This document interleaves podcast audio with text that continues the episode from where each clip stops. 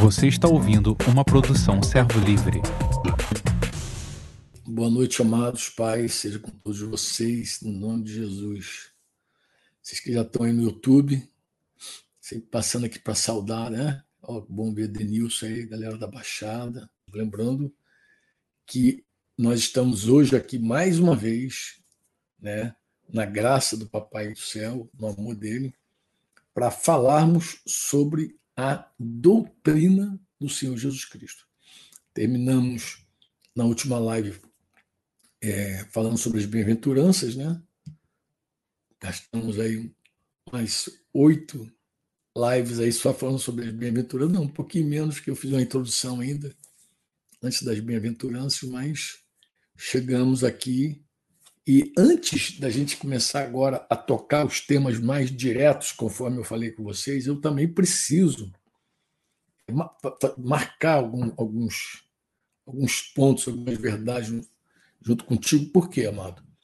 Porque é, muita gente, quando vai para o Sermão da Montanha, principalmente o Sermão da Montanha, só para você ter ideia, existem vários cristãos, pessoas que se denominam cristãs, que não creem que o Sermão do Monte é um ensino de Jesus para a igreja. Eles creem, ou preferem crer, que é um ensino de Jesus para os judeus. Como se, como eles não observaram, por exemplo, que quando Jesus enviou os discípulos para fazerem discípulos, ele ordenou lá os apóstolos a ensinarem tudo aquilo que ele havia ensinado a eles. Então, não sei de onde que, que, que, que os apóstolos iriam ensinar para a igreja que estava nascendo, para os novos discípulos, se não podia ensinar, por exemplo, lições do Sermão da Montanha. Então, tem um monte de gente assim que prefere, né? prefere, eu, eu até acho, eu acredito que existe um motivo, uma razão, e é isso eu quero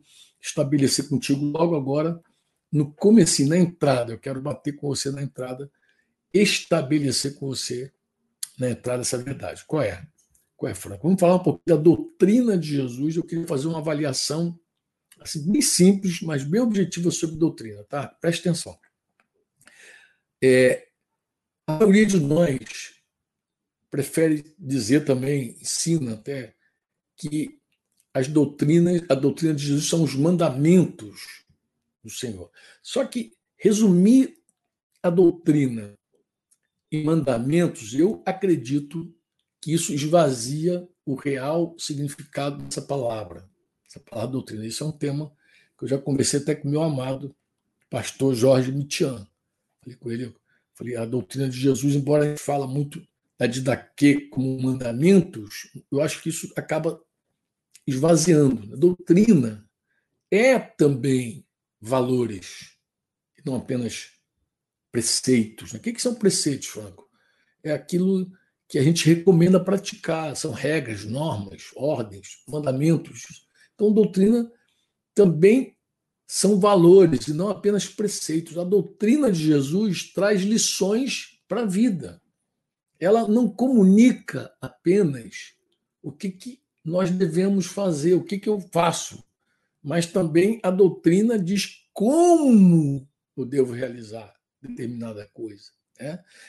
Tanto no aspecto da dependência do Espírito Santo, quanto nas motivações humanas para se fazer. Você se lembra Jesus ensinando lá sobre como jejuar, não apenas quando, quanto jejuar. A maioria das pessoas querem saber quanto jejuar, né? quando jejuar, mas a ênfase de Jesus é como, né? de que maneira nós devemos, que motivo, né? qual é o combustível para o jejum, combustível para a oração, né?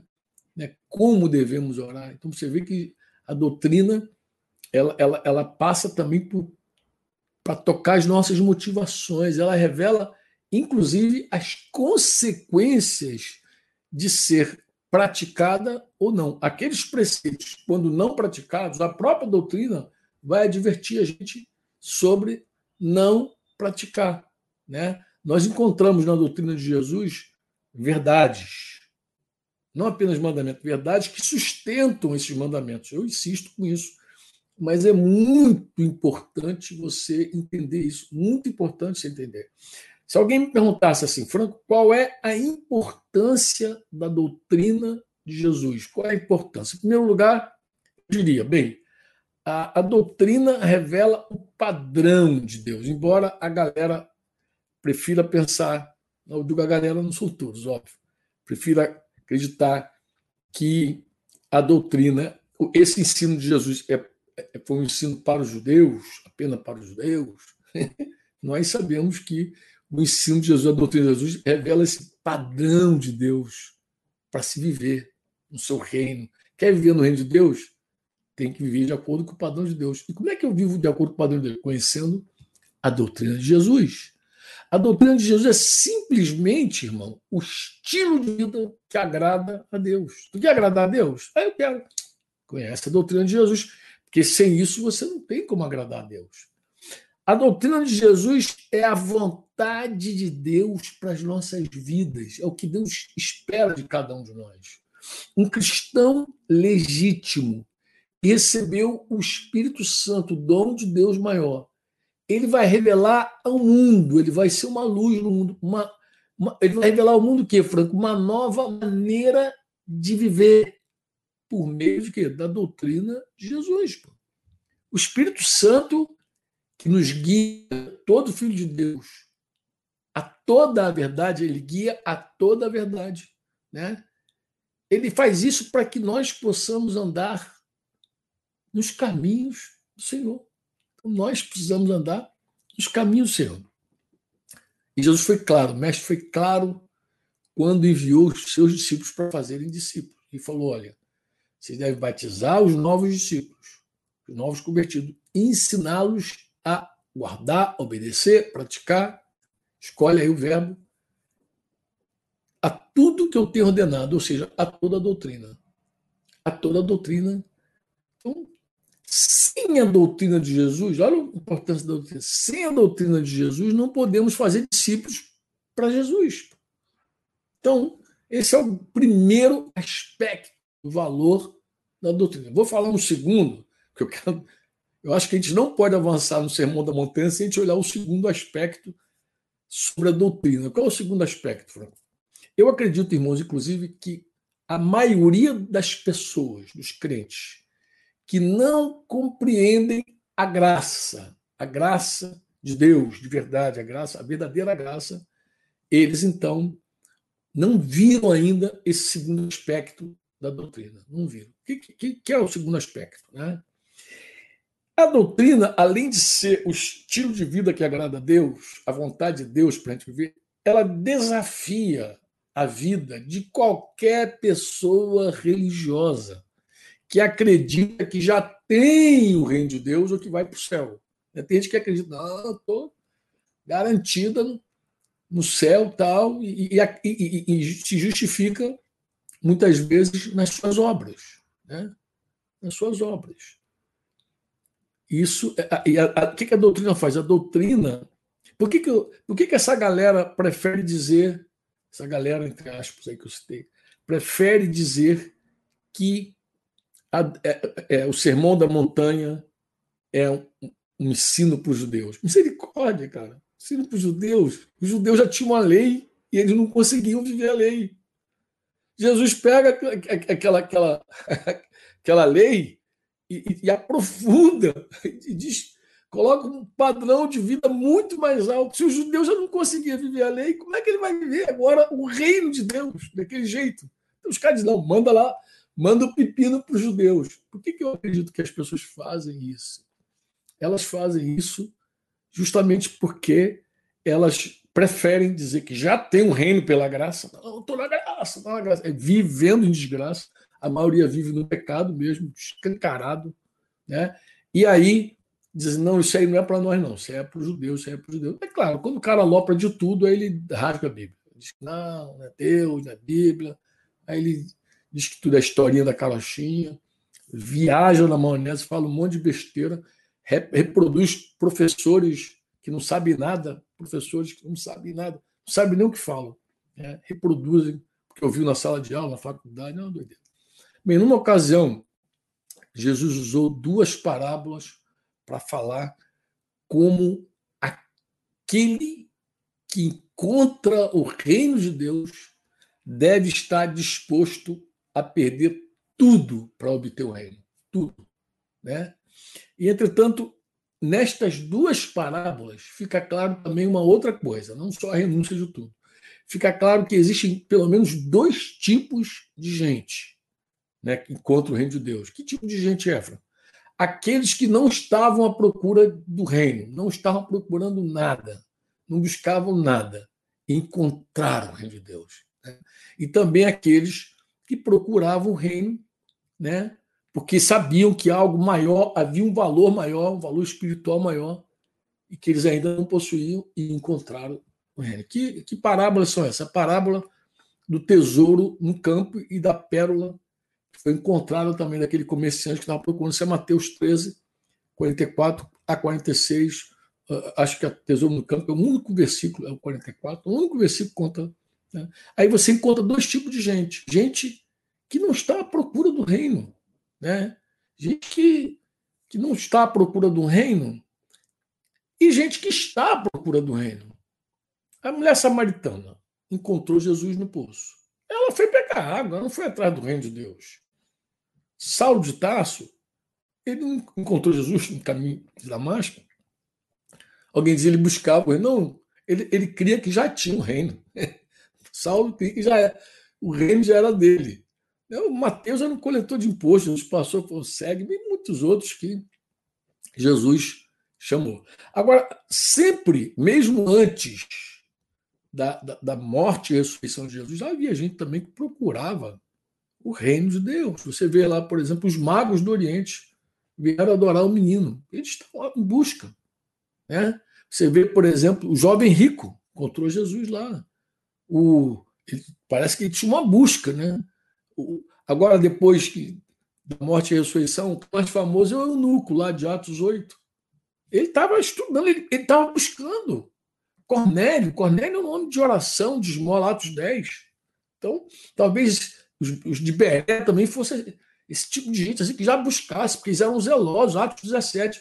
Assim, eles conferiam tudo na palavra, então eles já, já buscavam, já tinham contato com a palavra, uma busca. Né?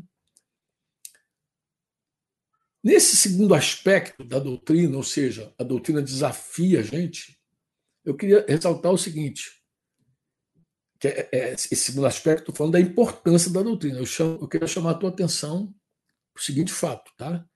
Que a doutrina de Jesus desafia qualquer religioso. Foi isso que eu falei, não foi? Então, ou seja, o homem natural, além de não compreender, ele não aceita uma verdade que destrói por completo a sua pretensão de ser bom. Porque o cara pensa que é bom, ele se acha suficiente para merecer o céu, ele se acha suficiente, e aí encontra a doutrina de Jesus. Então, quando encontra a doutrina de Jesus, aí dá um nó. A doutrina de Jesus não deixa o cara ir adiante. Na, na, na tola pretensão de ser justo por suas obras. E tu, vê, tu lembra que várias pessoas perguntaram a Jesus, mestre, que farei de bom para alcançar a vida eterna? Tu vê que as pessoas já tinham essa inquietação.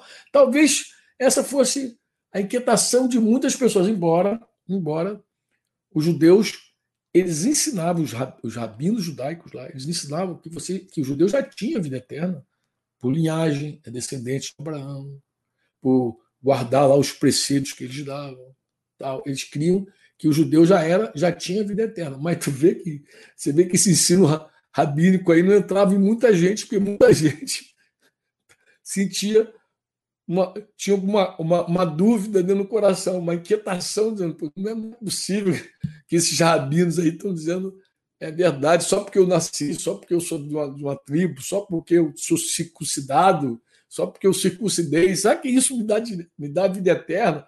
Então você vê que as pessoas tinham essas inquietações e perguntaram a Jesus. Você vai ver isso, por exemplo, o jovem rico perguntou a Jesus, né? Mateus 19, 16 a 22. O jovem rico faz essa pergunta, Marcos 10 vai reproduzir essa pergunta e Lucas 18 vai, né, de 18 a 23, vai reproduzir essa, esse encontro de Jesus com o jovem rico, por exemplo. Né? E também aquele intérprete da lei também, de, de Lucas 10 lá, é da da parábola do bom samaritano, né? Mas acompanha, irmão, comigo, irmã querida, vocês que estão aí ligadinhos comigo. Vamos adentrar no Sermão da Montanha, vamos adentrar nessa leitura do Sermão da Montanha, nesse estudo do Sermão do Monte, com esse olhar sobre a doutrina de Jesus. Como assim, Bruno? É o padrão do reino. É a doutrina de Jesus, é o padrão do reino. Ponto. Dois, desafia qualquer religioso. Como assim, Franco? São mandamentos pautados em verdades que somente a graça de Deus pode nos fazer alcançar. Quando João, João escreve lá no capítulo 1, 17 a 18, ele vai dizer que a lei foi dada por intermédio de Moisés. Agora, observa bem que ele vai dizer assim, no, no João 1,17, não sei se está colocando aí. A graça e a verdade vieram por meio de Jesus Cristo. Então, preste bem atenção: graça e verdade. Verdade e graça. Graça e verdade. Jesus não trouxe só graça e Jesus não trouxe só verdade. Ele trouxe graça e verdade. Moisés trouxe a lei, a lei de Deus. Jesus trouxe graça e verdade. Verdade e graça. Guarda, as duas coisas têm que estar juntas. Graça sem verdade é uma graça barata, baratérrima. É uma graça que não, não leva ninguém de verdade a uma vida santa. Agora, verdade sem graça é desesperador. E é isso que, em vários aspectos, a doutrina faz. Quando você ouve a doutrina e diz, essa é a verdade do reino de Deus, misericórdia. Misericórdia, o que você vai dizer? Né? É, o seguinte vai dizer assim: ninguém jamais viu a Deus. O Deus unigênito que está no seio do Pai quem o revelou. Então Jesus ele traz graça e verdade e revela o Pai. Né? Eu falei numa dessas lives sobre a doutrina de Jesus, não há nada, nada que revela tão claramente a nossa dependência total do Espírito Santo que conhecer, que saber qual é a vontade de Deus. Qual é a vontade de Deus? Tanto no aspecto doutrinário quanto no aspecto vocação. Porque vontade de Deus você tem que associar a doutrina, o estilo de vida que agrada a Deus e o chamado de Deus, a vocação de Deus para você. Porque você também é parte da vontade de Deus também o teu chamado, a tua vocação. Agora, quando você vê doutrina, chamado, você diz, meu Deus, sem o Espírito Santo é impossível. Isso depende totalmente dele. Se eu desprezar a doutrina, se eu achar que essa doutrina é para os judeus, eu nem vou clamar o Espírito Santo para viver. Porque, inclusive, você encontra hoje gente que vive na lama do pecado e diz que Deus está com ele. Na lama do. Não, Deus sabe, Deus me ama, não estou na graça. E ele vai dizendo ali. Porque ele, ele abraçou aquele estilo de, de, de vida, de pecado, ele abraçou aquele estilo de pecado e acredita de verdade que a graça um dia vai resolver tudo, porque ele não precisa viver nada, coisa nenhuma. Um dia Deus vai dar um jeito, sei lá o que ele pensa da vida mas ele, ele, ele pensa que está tudo resolvido por causa de, do Evangelho da Graça, que eu não sei como é que ele entendeu o Evangelho da Graça, né? porque o Evangelho da Graça, a graça é o poder que te faz santo, a graça é o poder que te restaura, que te transforma, isso é graça. E a doutrina faz isso. A doutrina é muito interessante. Como ela está fundamentada na, verdade, ela atrai a graça. Você lê sobre a doutrina, você estuda sobre a doutrina e desespera. Tu, quer, tu se humilha, meu Deus, me dá graça para viver isso. Né? A doutrina de Jesus é, ao mesmo tempo que revela a perfeita vontade de Deus, o padrão do céu, o estilo de vida do reino, ela também revela a nossa total, guarda isso, incapacidade de praticá-la. Vou repetir isso, tá? A doutrina de Jesus, vou repetir para você que está aqui, ao mesmo tempo que ela revela essa perfeita vontade de Deus, o padrão céu, o estilo de vida do reino, ela também faz o quê? Ela revela a nossa total incapacidade de praticá-la. Não obstante Jesus termine o sermão, esse sermão do, chamado do monte, advertindo sobre a importância da prática. Você lembra bem, o homem que ouve, todo aquele que ouve estas minhas palavras e pratica, ele é comparado a um homem prudente que edificou na rocha? O homem tolo edificou na areia porque ele é imprudente, ele ouve e não faz nada, não pratica, não obstante, Jesus termina falando isso.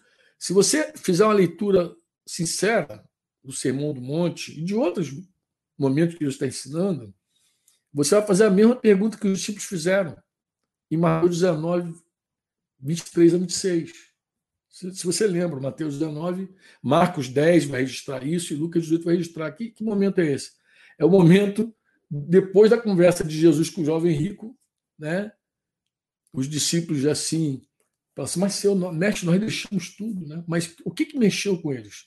Foi uma fala de Jesus. Jesus falou assim: em verdade vos digo, ele vai falar isso no versículo 23 do capítulo 19, que um rico dificilmente entrará no reino dos céus.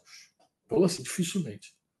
Eu vou dizer uma outra coisa mais fácil um camelo, ou passar um camelo pelo fundo de uma agulha do que um rico no reino dos céus. Eu sei que muitos teólogos tentam explicar que o fundo da agulha, tinha até quando visitei Jerusalém, um guia turístico falou: aquela ali é o fundo da agulha, né? que é uma porta que, que os teólogos vão dizer, a porta que dá acesso ao templo lá, é, que é uma portinha bem apertadinha, os, os comerciantes, é a história que eles diziam, que os comerciantes chegavam com o camelo carregado, coisa e tal, então só tinha uma maneira do camelo passar ali, tirar toda aquela carga, passar apertadinho, mas não é isso que Jesus está falando.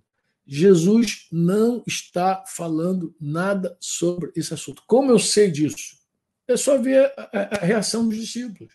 Jesus está falando de algo impossível. Jesus está falando de algo impossível, impossible. Ele está dizendo, é impossível, é impossível. Olha a reação dos, discípulos. Sendo assim, olha a pergunta que eles fazem. Sendo assim, quem pode ser salvo? Quem pode ser salvo? Se você vai descarregar, tirar toda a carga do camelo, botar ele na porta lá do, da agulha lá do tempo, empurrar e passar do outro lado, ele consegue, com esforço ele consegue. Mas Jesus está falando de algo tão impossível, tão impossível, que os discípulos dizem: quem é que pode ser salvo? Jesus, fitando neles o olhar, vai dizer para eles, lá no versículo 31, finalzinho do capítulo 10, desculpa, 26 do capítulo 19, ele vai dizer: Isso é impossível aos homens, mas para Deus tudo é possível. Eu acredito que nós deveríamos, no final de cada ensino de Jesus, do Sermão do Monte, por exemplo, vou parafrasear aqui com toda a liberdade, tá? Vou dizer assim: Senhor, Sendo assim, quem pode construir sobre a rocha? Quem é que vai praticar todos esses mandamentos? Aí Jesus, com a sua doce voz, vai nos responder: Isto é impossível aos homens, mas para Deus tudo é possível. Da mesma forma, queridos, que os judeus mudaram a lei de Moisés, que eles mudaram a lei de Moisés, porque a lei exigia muito deles, vocês sabem disso mudaram a lei de Moisés, com o jeitinho deles, dando o jeitinho deles. A gente diz que nós temos o jeitinho brasileiro, mas isso é, é, é jeitinho brasileiro nem chegar perto do jeitinho judeu, mano. Né? Embora a gente hoje, eu acredito que da mesma forma que os judeus mudaram a lei de Moisés, desprezaram a lei de Moisés, né? Eu acredito que nós fazemos hoje da mesma forma com relação à doutrina de Jesus. Nós mudamos a doutrina de Jesus, vou usar a expressão que usou, rejeitamos a doutrina de Jesus. É, eu estou citando aqui Marcos 7, Yuri, versos 6 a 9. Se você quiser, tu pode colocar. Jesus vai fazer referência a Isaías, bem profetizou Isaías a respeito de vocês, hipócritas. Como está escrito, esse povo honra-me com os lábios, mas o seu coração está longe, completamente longe de mim. Em vão me adoram. Ele vai dizer: essa adoração é vã, ensinando doutrinas que são preceitos de homens. Ele vai dizer: esses caras ensinam doutrinas que são preceito de homens. Por isso que essa adoração é vã. Adoração vã não é a música desafi... mal, mal tocada, o cantor desafinado, a adoração vã, é, é quando a gente ensina aos irmãos aquilo que não é doutrina de Jesus, mas são preceitos nossos, nós criamos. Aí no versículo 9 do capítulo 7, meu amado Yuri Gagari, ele vai dizer assim: disse-lhes ainda, jeitosamente rejeitais o preceito de Deus. Deram, eu estou vendo que é jeitosamente.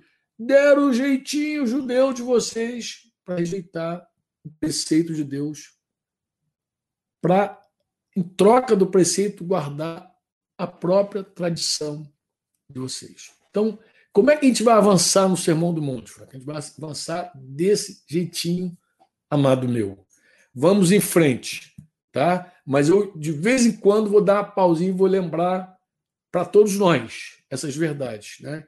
Para que nenhum de nós se soberbeça. Essa doutrina é o padrão de Deus, mas nós não podemos pensar que podemos viver, somos suficientes para fazer essa vontade na carne, no braço. Ah, eu consigo, eu sou forte. Querido, faz isso não.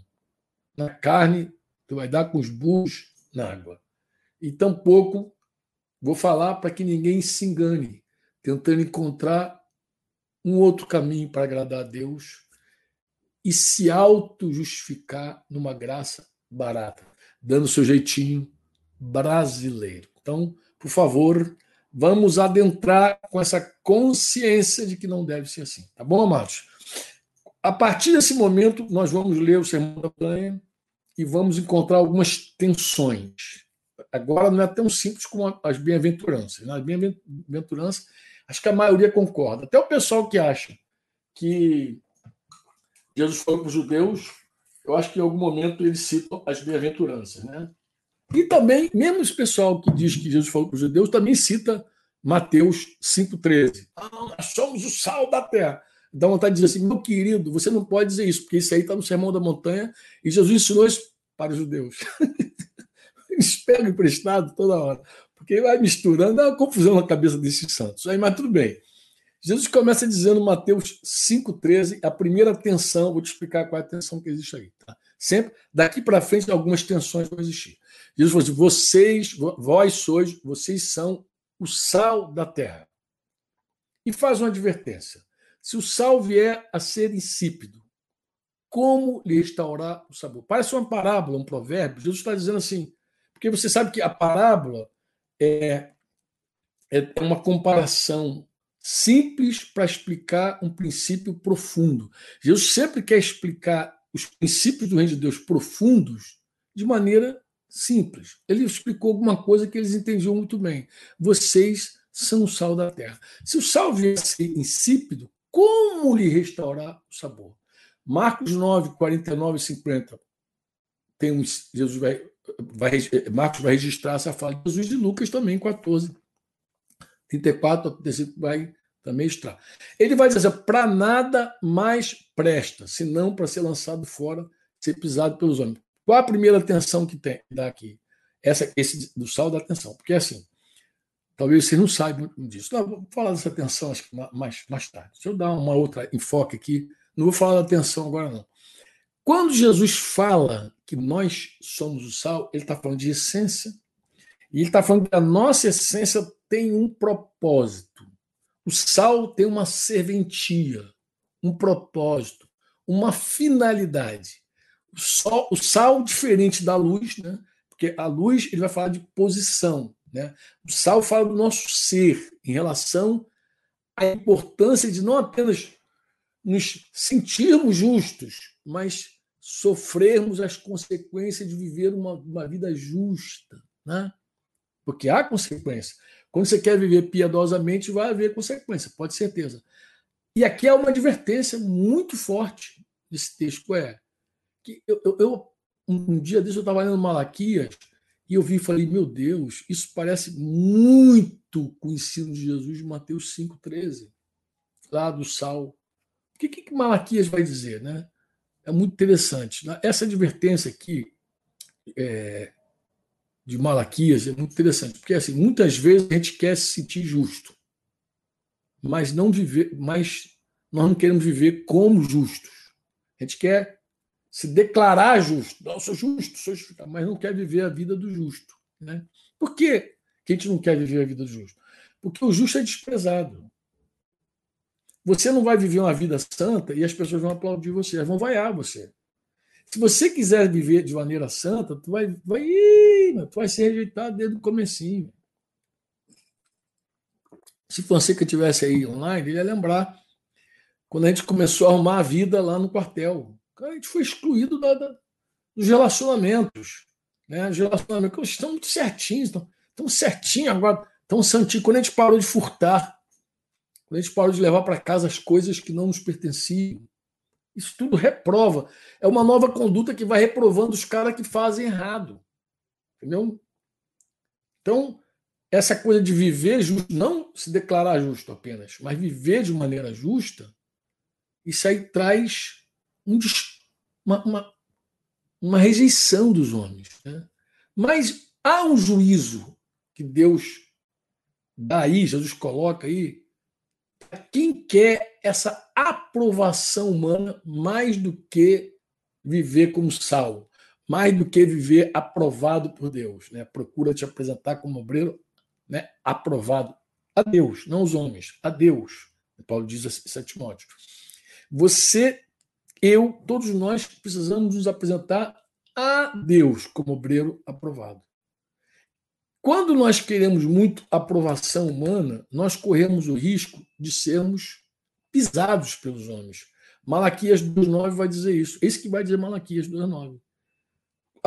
O juízo de Deus para aqueles homens que tinham a lei de Deus que deveriam ensinar o povo a lei de Deus com zelo e tratar com seriedade foi o seguinte: vai dizer assim, por isso também, porque vocês desprezaram, não fizeram por isso também eu vos fiz desprezíveis e indignos diante de todo o povo, visto que não guardaste os meus caminhos e vos mostrastes parciais no aplicardes a lei.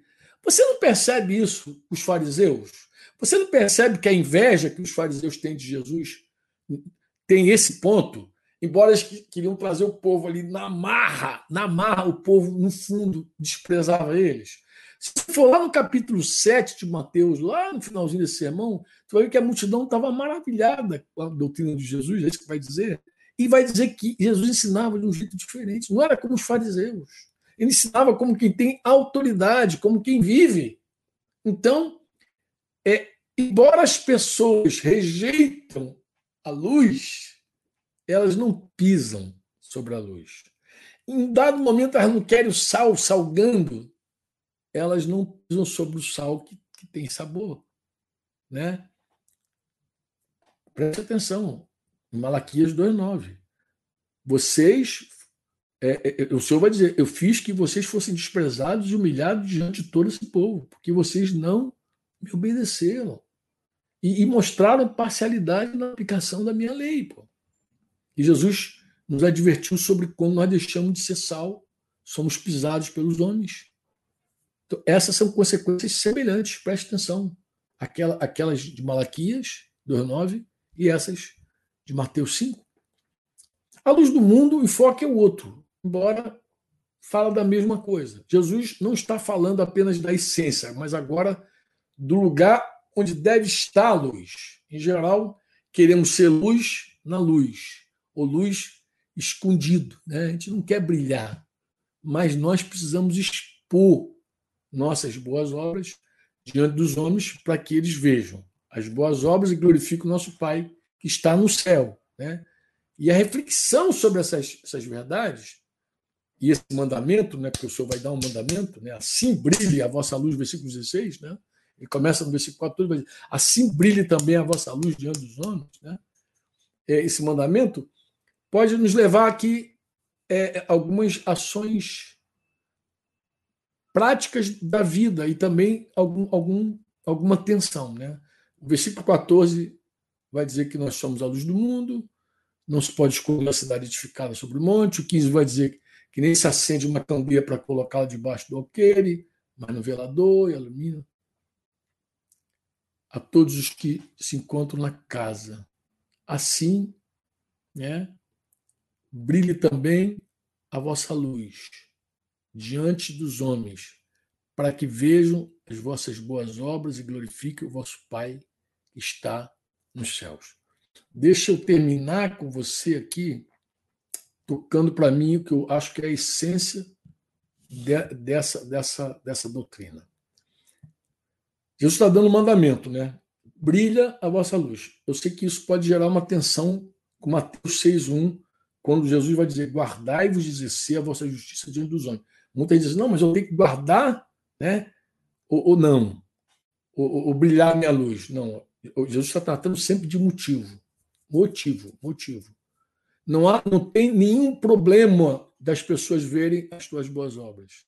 O problema é quando você faz boas obras para ser visto, né? com fim, com a finalidade, com o propósito de ser visto pelos homens, porque ele falou que de outra forma não teremos galardão junto ao nosso Pai.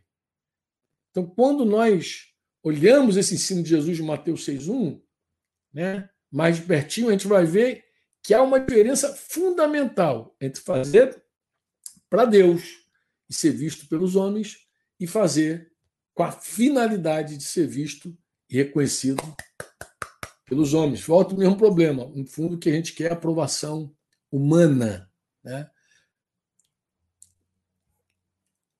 Tem, tem uma outra tensão que eu falei que ia falar, vou falar agora. Eu não sei como é que um cristão calvinista explica a questão do sal.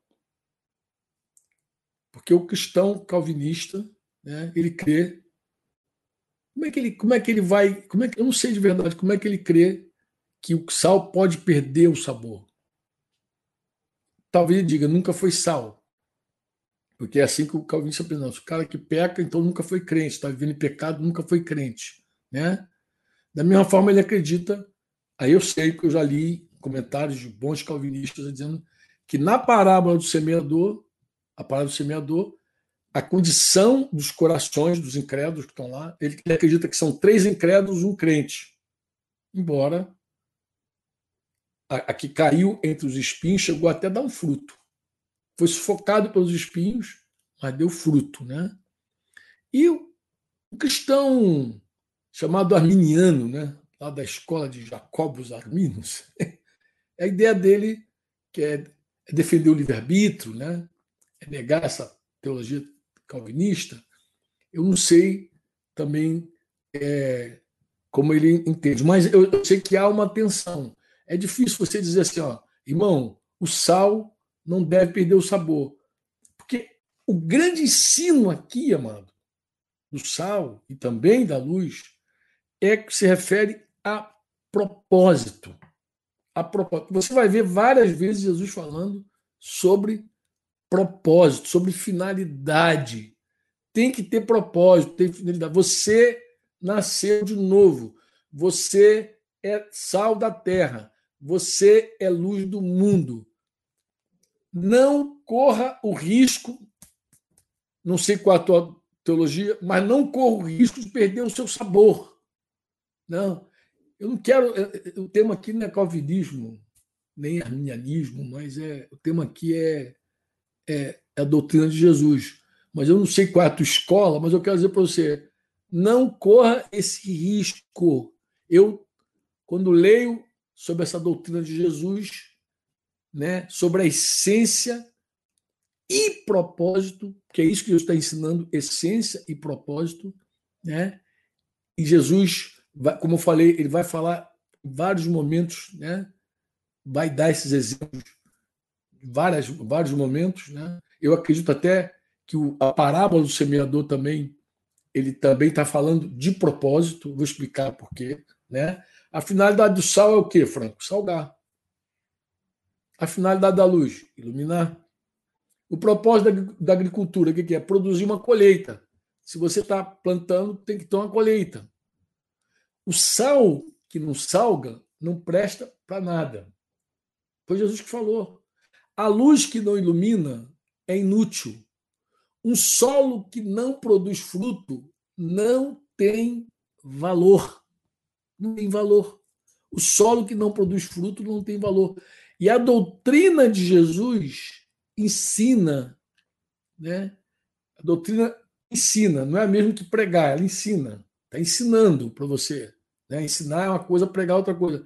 Ela vai nos advertir com relação à falta de propósito, o perigo de não cumprir a nossa finalidade. Quem tem ouvidos para ouvir, ouça o que o Espírito Santo está falando. Ele vai dizer: vocês são o sal da terra. Se o sal vier, versículo 13, se tornar insípido, como lhe restaurar o sabor? Para nada mais presta senão para ser lançado fora e ser pisado pelos homens. Vocês são luz do mundo, não se pode esconder uma cidade situada no alto de um monte. Depois você vai ver Marcos 9, 50.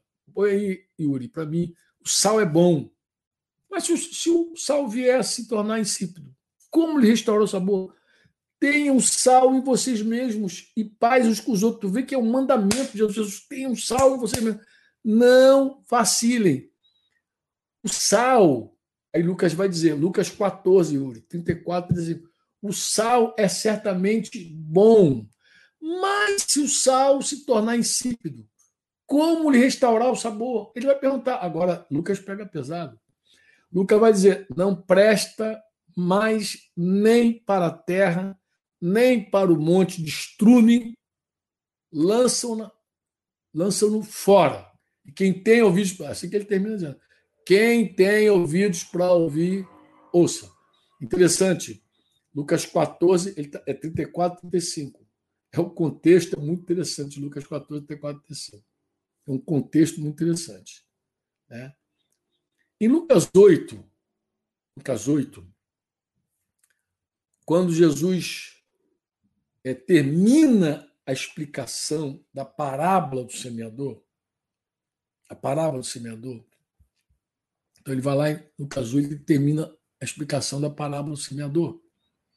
Ele vai falar sobre o propósito da luz e também adverte os discípulos com relação à importância de ouvir sua palavra. Né?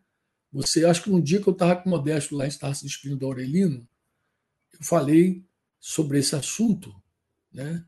Acho que eu falei sobre isso no finalzinho. Ele vai dizer em Lucas 8, 16. Mas isso depois da parábola.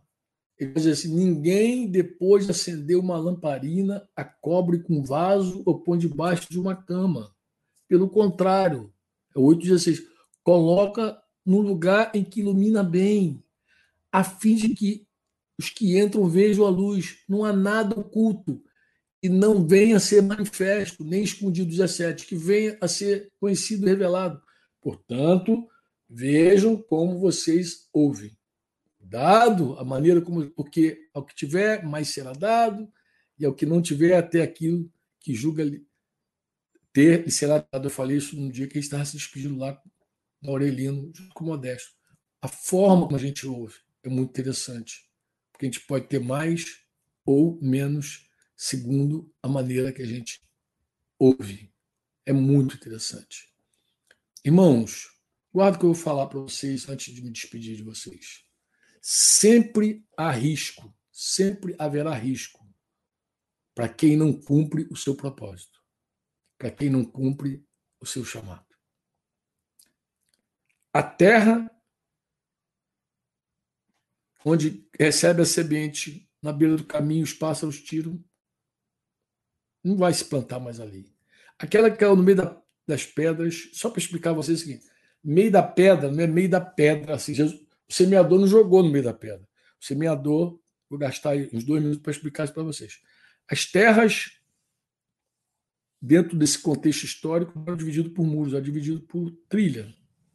Então, eles aravam a terra para semear.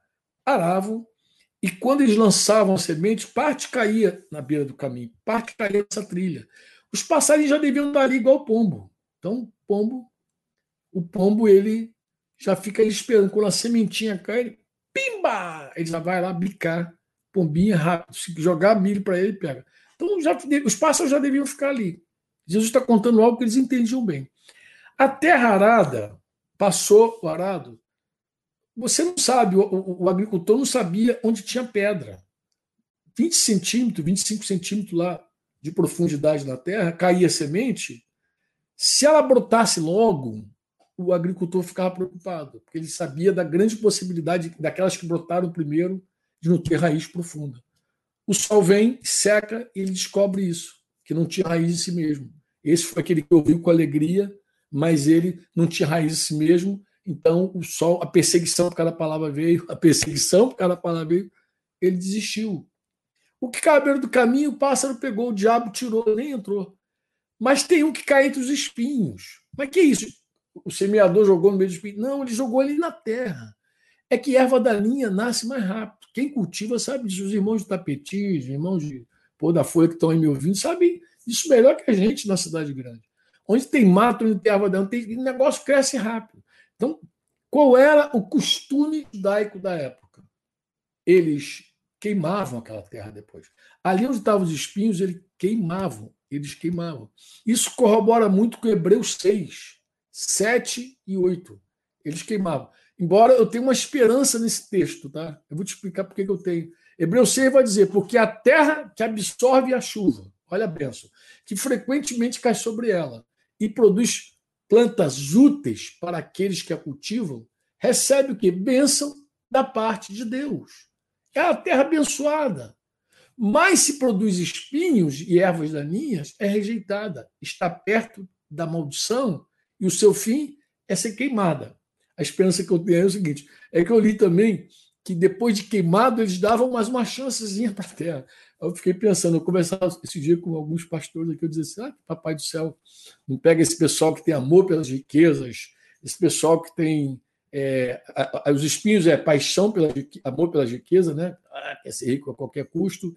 Gente que tem cuidados desse mundo, o que, que eu vou comer, beber, vestir. Gente que tem os deleites da vida, fica só curtindo a vida. Pobre ou rico faz isso.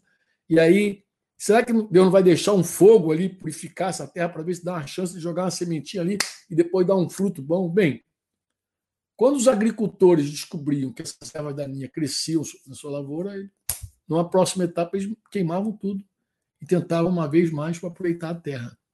Bem, o contexto do sal da terra, em Lucas 14, 34 e 35, como eu falei, ele é colocado logo após aquela condição para ser discípulo. Lucas, Lucas 14, 30 a 33. Né? O Espírito Santo me revelou esse texto para me falar do reino de Deus. O senhorio de Jesus, quando entrou na minha vida, no final da década de 80, no início da década de 90, foi por meio de Lucas 14, 33. Qualquer um que não renuncia a tudo quanto tem não pode ser meu discípulo. Jesus falou isso. Eu acho que vou ficar devendo uma live para vocês sobre esse assunto, porque a irmã esses dias me fez esse pedido. Poxa, Franco, fala sobre esse momento do encontro com o reino de Deus e tudo mais. Vamos ver. Bem, a renúncia de tudo para ser um discípulo de Jesus. Esse é o contexto de Lucas 14, 34 e 35, quando Jesus fala dessa luz, tá? A renúncia de tudo para ser. Bem, Jesus vai falar do perigo de se perder o propósito. Vamos terminar aqui. Olha, vê se não é isso. Lucas 14, 34 e 35. É muito legal a gente ir lendo o Sermão da Montanha e ver que ele se reproduz em vários outros lugares. Eu podia pegar Paulo escrevendo aos Coríntios, dizendo que ele morreu por nós, para que aqueles que morreram né? segundo os Coríntios, ele, aqueles que morreram não vivam mais para si mesmos, mas vivam para aqueles que por eles morreu e ressuscitou. Mas não estou pegando os apóstolos ainda. Vou pegar Lucas 14, 34, 35, que é Lucas falando das mesmas coisas que Jesus disse, dando um outro, uma outra abordagem, mas o mesmo, em essência, a mesma coisa. O sal é certamente bom, mas se o sal se tornar insípido, como lhe restaurar o sabor? não presta mais nem para a terra, nem para o monte de estrume, lança-no fora, quem tem ouvidos para ouvir, ouça. Como eu disse no início, irmãos, a doutrina é assim. Esse é o padrão de Deus. O sal tem que salgar. A luz tem que iluminar. Esse é o padrão de Deus. Agora eu olho para isso aí e faço o quê? Me desespero. Por quê? Porque eu quero cumprir o meu propósito. Eu quero, mas eu sei que não posso cumprir meu propósito sem o Espírito Santo na minha vida. Eu olho meu Deus, como eu vou cumprir o meu propósito em essência e em posição? Como vou cumprir o meu propósito como sal e como luz? Como, Senhor? Como? Porque é isso que ele está dizendo. Ele termina as bem-aventuranças e diz: Vocês são sal, vocês são luz, vocês são. Ele não está dizendo, você é, você é o sal. Você... Ele está ele tá, ele tá dizendo para os discípulos dele. Ele tá, lembra que o, Sermão da Montanha foi um ensino para os discípulos. Vocês já são. Não percam o propósito de vocês. Não percam a finalidade de vocês. Não percam. Não se iludam. Não se atrapalhem. Não permita que espinhos cresçam e roubem de vocês o propósito de vocês. Agora, eu tenho que te admitir isso, confessar isso para você, meu irmão. Eu olho para isso e digo, Senhor,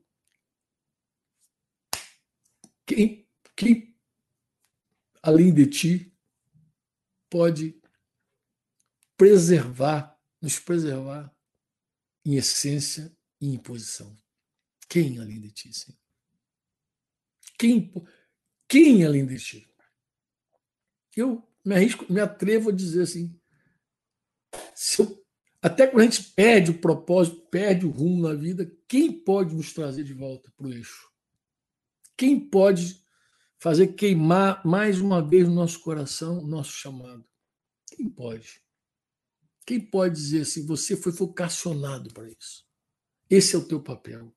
Essa é a tua finalidade. Esse é o teu propósito. Quem pode restaurar tudo isso? Senão o Senhor, nosso Deus. Bem, hoje eu encerro por aqui. Já terminou. É, sigo dizendo para aqueles que querem nos acompanhar, tem que participar daqueles grupos.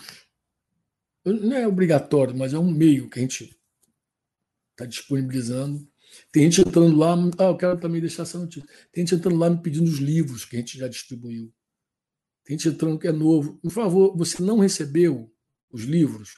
Você manda ali para esse telefone aí que, que o Yuri está colocando, o 41 né, 995957023, repetindo, 995957023.